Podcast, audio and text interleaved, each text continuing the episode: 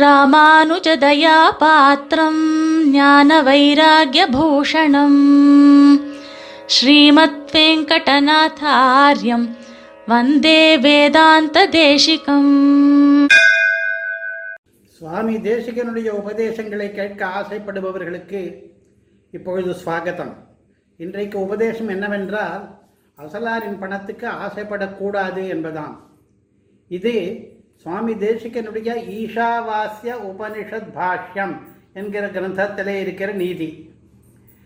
முதன் முதலான உபனிஷத்திலே முதன் முதலான மந்திரத்திலே இது அறிவுரையாக இருப்பதாலே மிக முக்கியமாகிறது. எப்படி முதன் முதல் உபனிஷத்து என்று கேட்டால் உபனிஷத்துகள் என்கிற உத்கிருஷ்ட கிரந்தங்கள் எத்தனையோ இருந்தாலும் கூட ஏதோ ஒரு கணக்கீடு வகைப்படுத்தலப்படி ஈஷாவாசிய உபனிஷத் என்பது முதலாவது உபனிஷத் எனப்படுகிறது.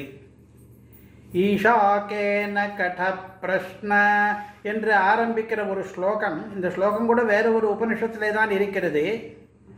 முதலில் ஈஷாவாசிய உபனிஷத்து ரெண்டாவது கேனோபனிஷத்து என்று வரிசைப்படுத்துகிறது. இந்த ஈஷாவாசிய உபனிஷத்து என்பது அளவிலே சின்ன புஸ்தகம்தான். ஆனாலும் கூட சின்ன கிரந்தமாக இருந்தாலும் கூட மிகவும் ஆழமான கருத்துக்களை கொண்டது.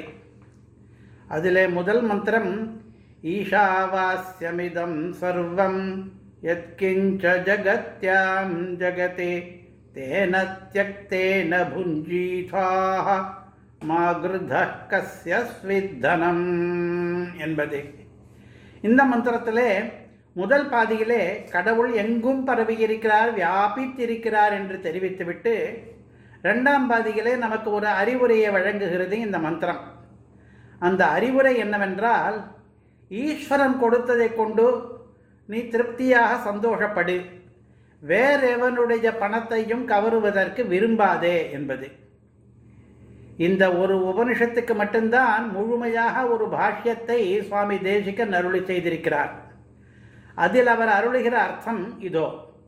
கஸ்யாபி பந்தோரபந்தோர்வா தனம் மா கிருதா மா அபிகாங்ஷா இதனுடைய அர்த்தம் உறவுக்காரனாக இருந்தாலும் உறவு இல்லாதவனாக இருந்தாலும் இன்னொருத்தன் பணத்துக்கு ஆசைப்படாதே என்பது. உறவு பற்றி மூலத்திலே ஒன்றுமே இல்லையே பாஷ்யத்திலே எதற்கு அதை நுழைத்திருக்கிறார் என்று யோசிக்கணும். லோகத்திலே வருகிற பணத்தகராறுகளிலே ரெண்டு வகை. உறவுக்காரரிடையே பங்கீட்டு தகராறு என்பது ஒரு வகை. அண்டைக்காரரோடு உரிமை தகராறு என்பது இன்னொரு வகை. கஸ்யஸ்விதி என்ற பதம் மந்திரத்திலே இருக்கிறது. அதற்கு எத்தகையவனுடையவும் என்று அர்த்தம். அதை விளக்குவதற்காக பந்துவா இருந்தாலும் சரி அபந்துவா இருந்தாலும் சரி எந்த வகையை சேர்ந்தவனானாலும் என்று பாஷ்யத்திலே விளக்கம். இதிலே மற்றவர் பணத்தை பற்றி பேசுவதற்கு முன்னாலே ஆரம்பத்திலே பந்துக்களுடைய பணத்துக்கு நாம் ஆசைப்படுவது கூடாது என்பதை முதலிலே சொல்வானேன் என்றால் சுவாமி தேசிகன் அதை முக்கியமாக கருதுகிறார். பணம் என்பது உபலட்சணம். சொத்து வீடு நிலப்புலன் எல்லாம் தான் தனம். அடிக்கடி பல குடும்பங்களிலே நிகழ்கிற சம்பவமாக இருக்கிறது சொத்து தகராறு என்பது. பார்ப்போமே ரெண்டு இத்திகாசங்கள் இருக்கின்றன ராமாயணம் மகாபாரதம் என்று. ரெண்டிலேயும் அண்ணன் தம்பிகளிடையே யாருக்கு ராஜ்யம் என்பது முழு கதையையும் ஆக்கிரமிக்கிறது. ராமனுக்கு சேர வேண்டிய சனத்திலே நான் ஆசையை வைக்க மாட்டேன் என்கிறான் பரதன். கடைசியிலே ராமன் ராஜாவாகும் போது பரதன் யுவராஜாவாகிறான். பாரத கதையிலோ துரியோதனன் இதுக்கு நேர் எதிர். தன்னுடைய தந்தையான திருதராஷ்டனுக்கு என்ன பலகீனம் என்பதை புரிந்து கொள்கிறான்.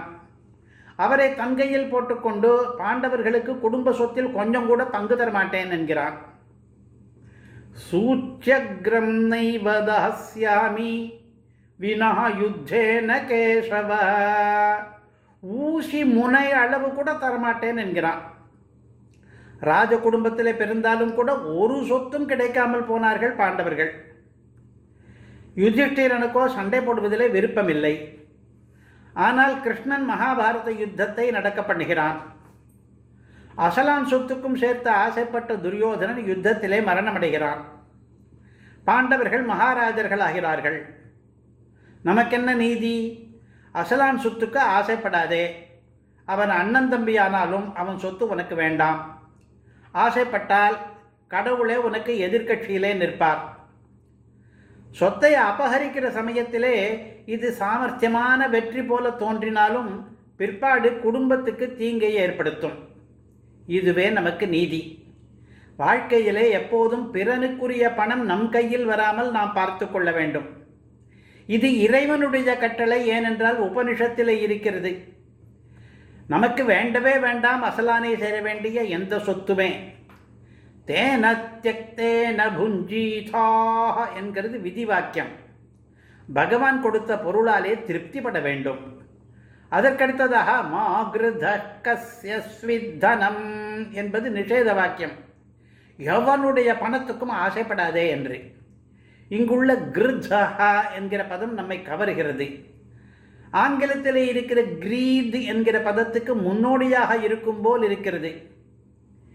இதரர்களுடைய சொத்திலே ஆசை வைக்கக்கூடாது என்கிற இந்த கருத்தை ஏற்றுக்கொண்டு ஆழ்வார்களிலே ஒருவர் நயவேன் பிறர் பொருளை என்று பாடுகிறார்.